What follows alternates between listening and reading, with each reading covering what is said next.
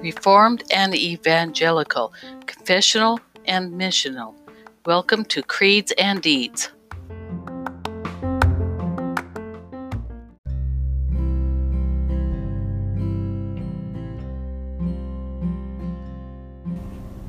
Hear the word of the Lord from Psalm 109, verses 26 through 31. Help me, O Lord my God. Save me according to your steadfast love. Let them know that this is your hand. O you, O Lord, have done it. Let them curse, but you will bless. They arise and are put to shame, but your servant will be glad. May my accusers be clothed with dishonor May they be wrapped in their own shame as in a cloak. With my mouth I will give great thanks to the Lord. I will praise him in the midst of the throng. For he stands at the right hand of the needy one, to save him from those who condemn his soul to death. This is the word of our Lord.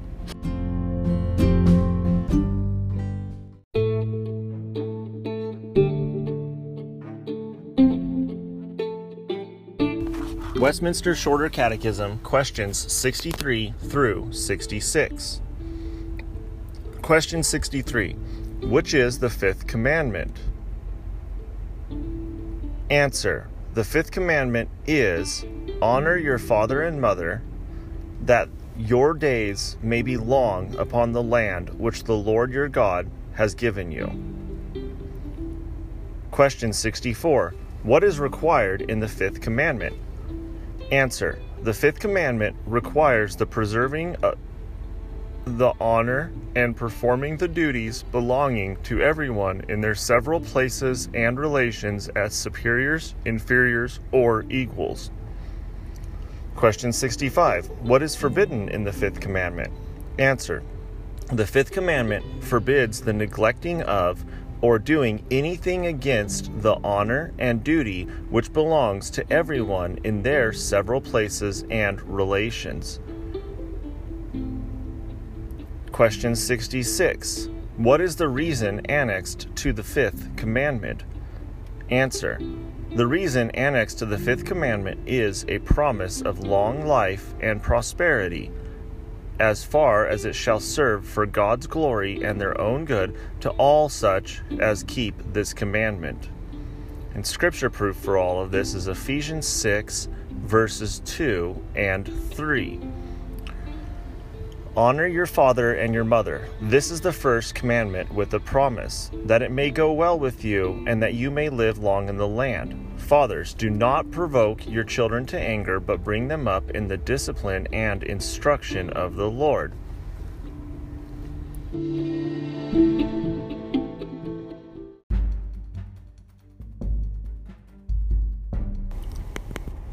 Missionary Monday Peter Martyr Vermigli The Phoenix of Florence, written by Chris Castaldo. From childhood, Peter Martyr Vermigli desired to teach God's Word. At age 15, he entered the Augustinian order in the Italian town of Fiesole near his native Florence. After eight years of theological training, Vermigli underwent priestly ordination and received a doctorate in theology. The years following Vermigli's ordination opened new vocational horizons. He was elected to the office of public preacher an illustrious position in his day. As his name grew famous in the largest Italian cities, Vermigli was promoted to the position of abbot in his order's monastery at Spoleto. Before being moved southward to the great basilica San Pietro ad Aram in Naples, it was here that his life changed forever. Righteousness restored. During Vermigli's sojourn at San Pietro, which was 1537 to 1540, according to his colleague and biographer Josiah Simler, the greater light of God's truth began to shine upon him. This truth, in Vermigli's words, was that Christ's righteousness, imputed to us by God, totally restores what was lacking in this weak and mutilated righteousness of ours, which was from the Peter Martyr Reader, page 147. It was a good, it was a gospel awakening that transformed his life and his ministry.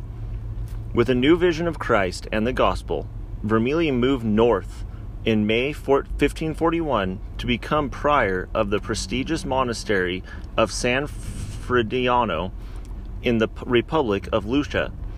While there, he initiated a series of educational and ecclesiastical reforms that have been likened to Calvin's work in Geneva.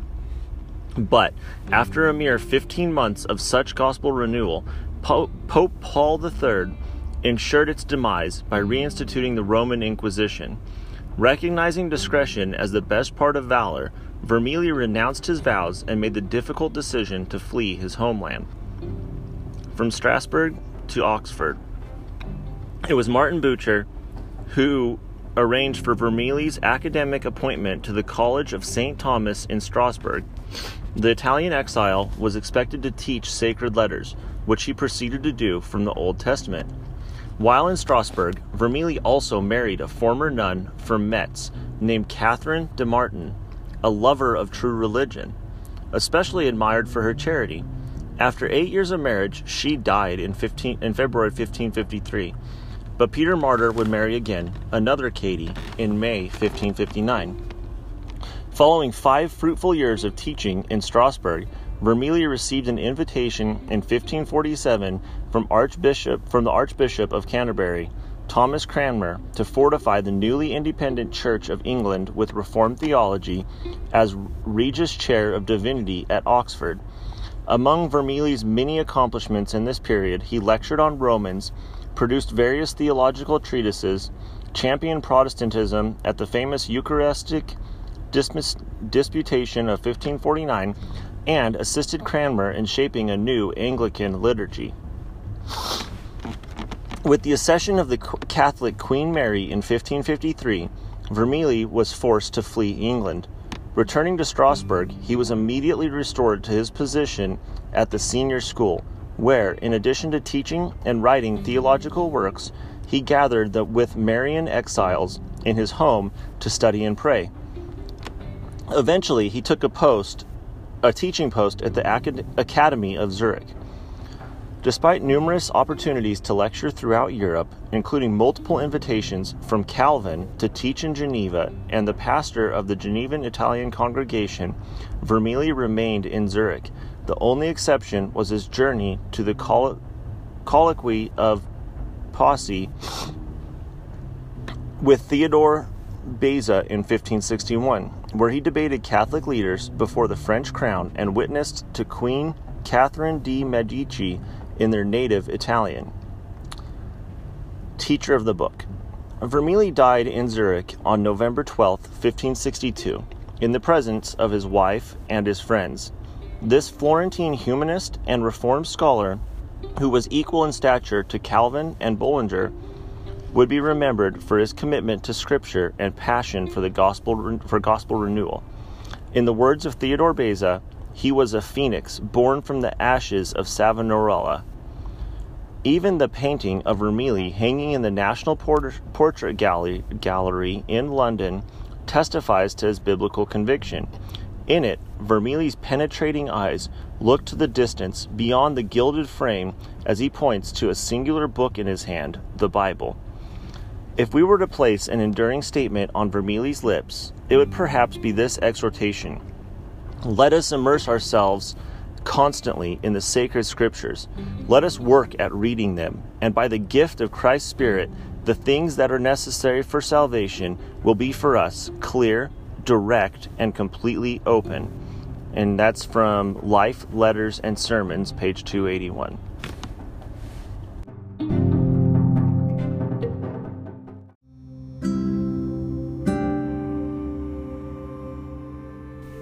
All right, now let's prepare our hearts and our minds and still them. Get all of the cares and concerns of the world out of your mind and focus on Christ with this scripture from John 17, verse 3. This is eternal life, that they may know you, the only true God, and Jesus Christ, whom you have sent.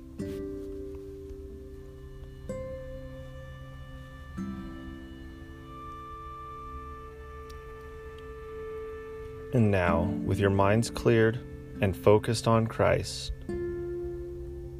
let's spend some time in adoration, worshiping Him for as the Son of God. With this verse from Psalm 112, verse 1. Praise the Lord! How blessed is the man who fears the Lord, who greatly delights in his commandments.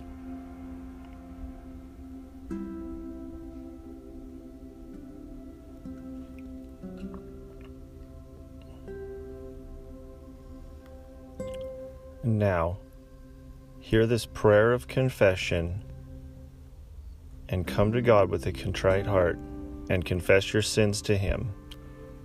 From this is from the Valley of Vision, a collection of Puritan prayers and devotions. Holy Lord, I have sinned times without number and been guilty of pride and unbelief, of failure to find your mind in your word, and of neglect to seek you in my daily life. My transgressions and shortcomings present me with a list of accusations. But I bless you that they will not stand against me, for all have been laid on Christ. Go on to subdue my corruptions and grant me grace to live above them. Do not let the passions of the flesh nor the lusts of the mind bring my spirit into subjection, but rule over me in liberty and in power. Amen.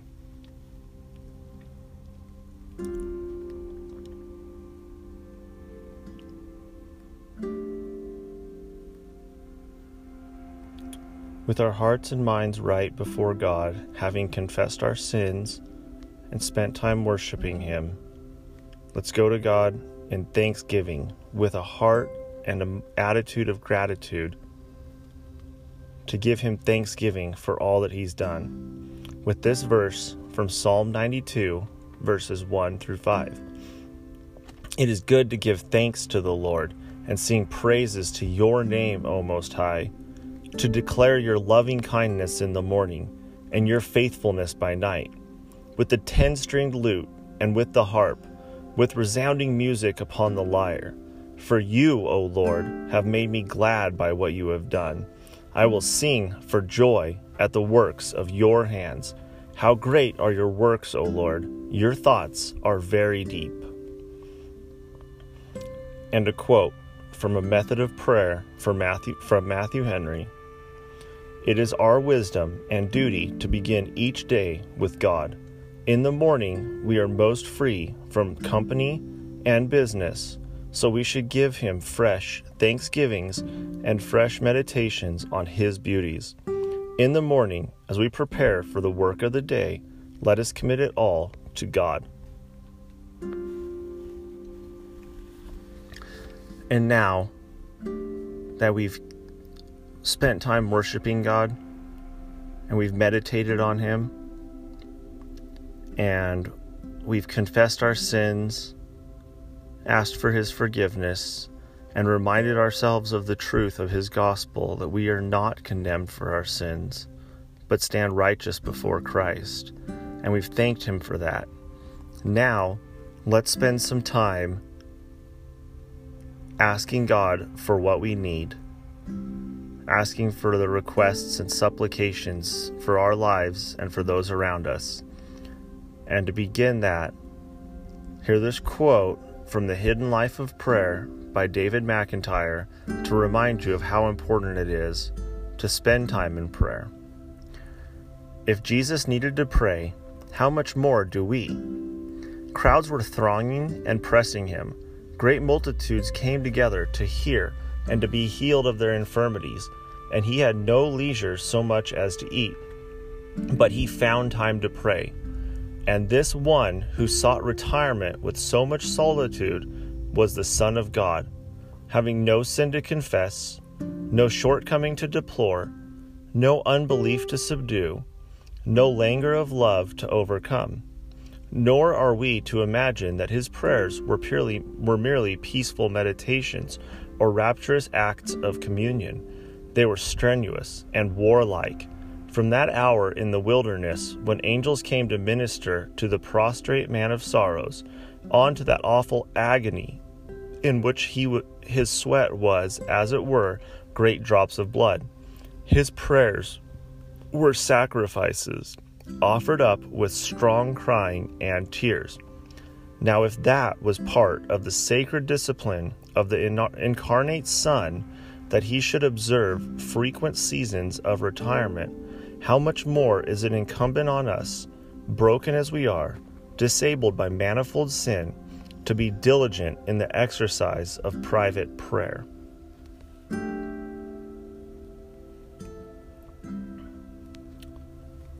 Now pray that God would deal with any unrighteousness in you. Psalm 139, verses 23 and 24 says, Search me, O God, and know my heart.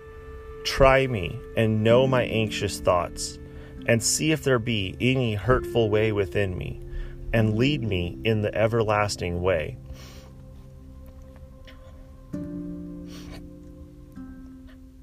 and pray for our nation and for our leaders that they would surround themselves with godly advisors. For it says in Psalms 11 14, For lack of guidance, a nation falls, but victory is won through many advisors. And pray for your work. Pray for those that are above you supervisors, bosses, high levels of leadership, middle management Pray for them to be guided by God and pray that you could be a witness in their life to show them what it means to be a Christian.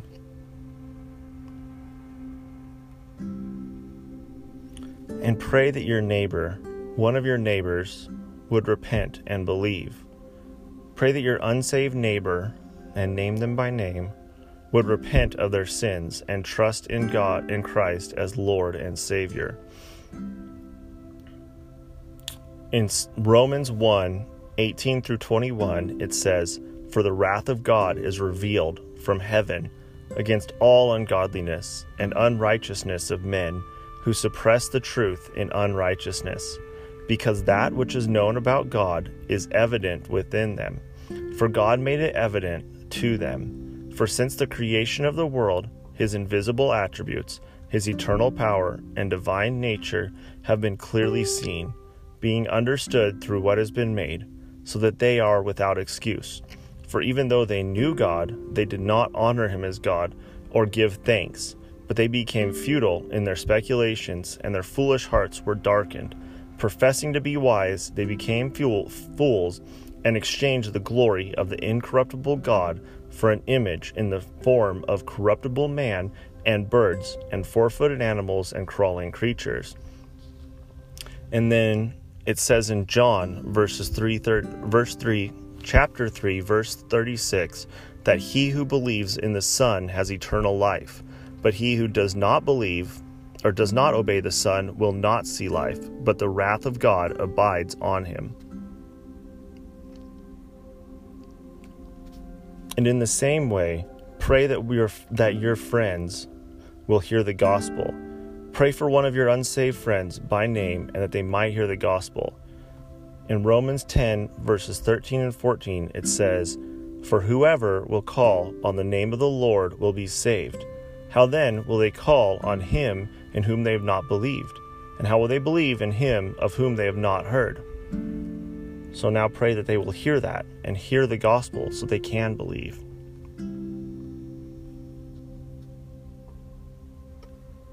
and pray for your church, that the members of your church would love one another. Like it says in John 13, 30, 13, verses 34 and 35, a new commandment I give to you, that you love one another, even as I have loved you, that you also love one another. By this, all men will know that you are my disciples, if you love one another. And finally, pray that you and your spouse might pray together daily. Like it says in Amos 3, verse 3 Can two walk together unless they are agreed? All right, and now together, let's say the Lord's Prayer. Our Father, who art in heaven, hallowed be thy name. Thy kingdom come, thy will be done, on earth as it is in heaven. Give us this day our daily bread, and forgive us our debts, as we also have forgiven our debtors. And lead us not into temptation, but deliver us from evil. For thine is the kingdom, and the power, and the glory, forever and ever. Amen.